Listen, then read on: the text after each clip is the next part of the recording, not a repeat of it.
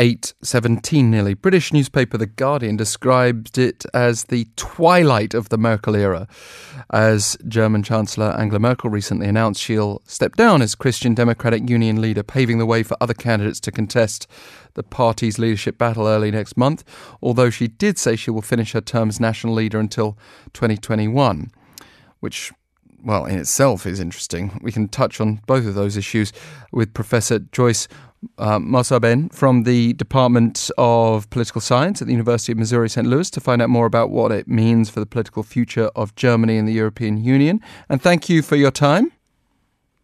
Good morning, Mr. Jensen. Thank you.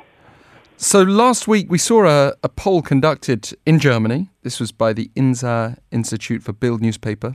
62% of around 4,000 respondents think or thought then that Angela Merkel should step down as Chancellor at the beginning of 2019. What's going on there? Is, is that kind of because uh, she's really in danger of going even beyond lame duck status between 2019 and 2021? Well, I'm not so sure I would trust a poll that's been uh, co sponsored by the Bild Zeitung, but there is obviously three or four different layers to this problem of people being tired of Merkel. Although it's when you think about it, it's not really rational because the German economy is booming, the exports are just bursting out of the country at the seams. Uh, we have a shortage of skilled laborers, unemployment at an all-time low in most parts of the country, and the budget surplus. Even the number of refugees are down. I think the basic problem is that after 18 years of being the face of the CDU, people are just getting a little bit tired of Angela Merkel, but I think more importantly, they are absolutely fed up with the inability of the Grand Coalition to move beyond this kind of daily bickering among certain personalities, and I blame most of that on Horst Seehofer from Bavaria. But tell us a bit more about this potential lame duck status. What what can Chancellor Merkel achieve between now and 2021, having declared what she plans to do and stepping away from the leadership race of her own party? Well, I don't think she's stepping away in the sense of having lost an election, like Helmut Kohl or Gerhard Schröder for that matter. This is a very rational, sort of Merkelian way of dealing with the succession question in Germany. First of all, they pushed her to name a successor, and she appointed Annegret Kramp-Karrenbauer to be the sort of party executive leader, and now she's announced that she is separating herself from the party leadership role and then will continue in this chancellor role.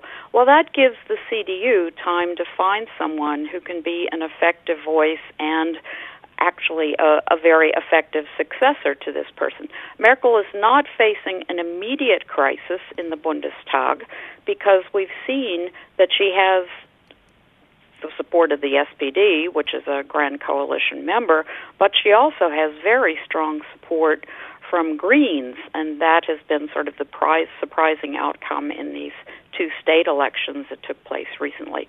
So she will be able to get her agenda through. The more important point is getting her agenda past the CSU in her own cabinet because there's such incredible tension between the CSU, the CDU, and the CSU and the SPD right now.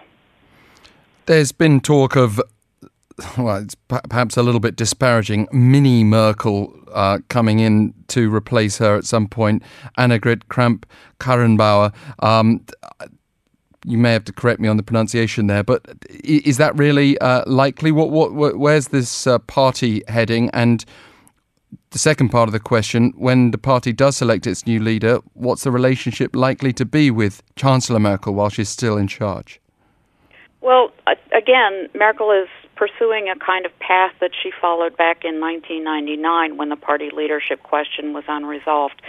They're going to be scheduling roughly 10 regional conferences of rank and file party members where all of the party members will have an opportunity to meet all of the candidates for party leadership.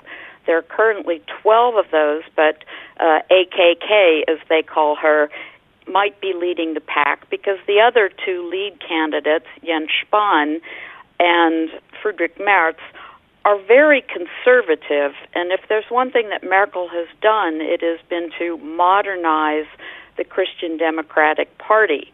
There are a lot of women who continue to support her and her policies. And I think after they go through this process, it will become a little bit more clear what kind of leader or how much of a sort of Merkel successor or an anti Merkel figure people in the party really want to have. And I don't think we should underestimate uh, Kramp-Karrenbauer because she does have very strong conservative credentials on the one hand. She has had executive experience as a minister president in the Saarland, which neither one of her male rivals has. And both of her male rivals are very neoliberal uh, in their orientations.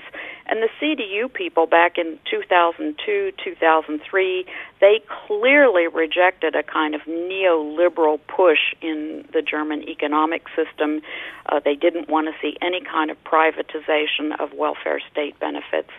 So I I wouldn't downplay uh, Kramp-Karrenbauer's ability to kind of follow in the footsteps of Merkel. But I think more importantly, they have to go through this process because there clearly is not anybody who can step into the chancellor's position right here and right now. With the far right Alternative for Germany party, though, on the rise, is there a, a danger that the future beyond Chancellor Merkel could could be a little bit uh, disturbing moving in the right direction for Germany and Europe as a whole? Well, I'm delighted that you asked that question because, as far as I can tell right now, the AFD seems to have peaked. And those last two state elections are quite telling, I think. The AFD is so fragmented, it's already split four times there is now a lot of talk, serious talk, about the party possibly com- coming under surveillance through the Office for Constitutional Protection.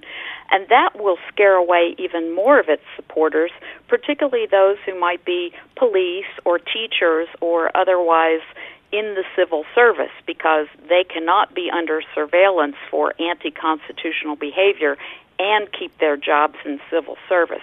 Moreover, even in Bavaria, where the AFD was expected to take away votes from the CSU, the party that took the most votes away from the CSU and also the most votes away from the CDU in Hessen was actually the Greens. They're now up to 18, 19 percent.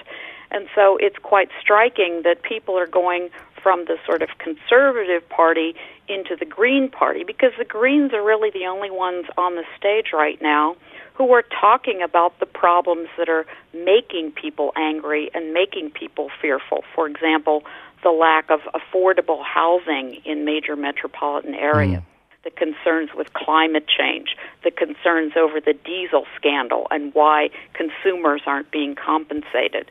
So, in that sense, I don't see the AFD gaining votes. I only see the AFD starting to lose traction as more of these state elections proceed. Well, Professor Mushaben, thank you very much for joining us today. Well, thank you for the opportunity, and good luck to all of you.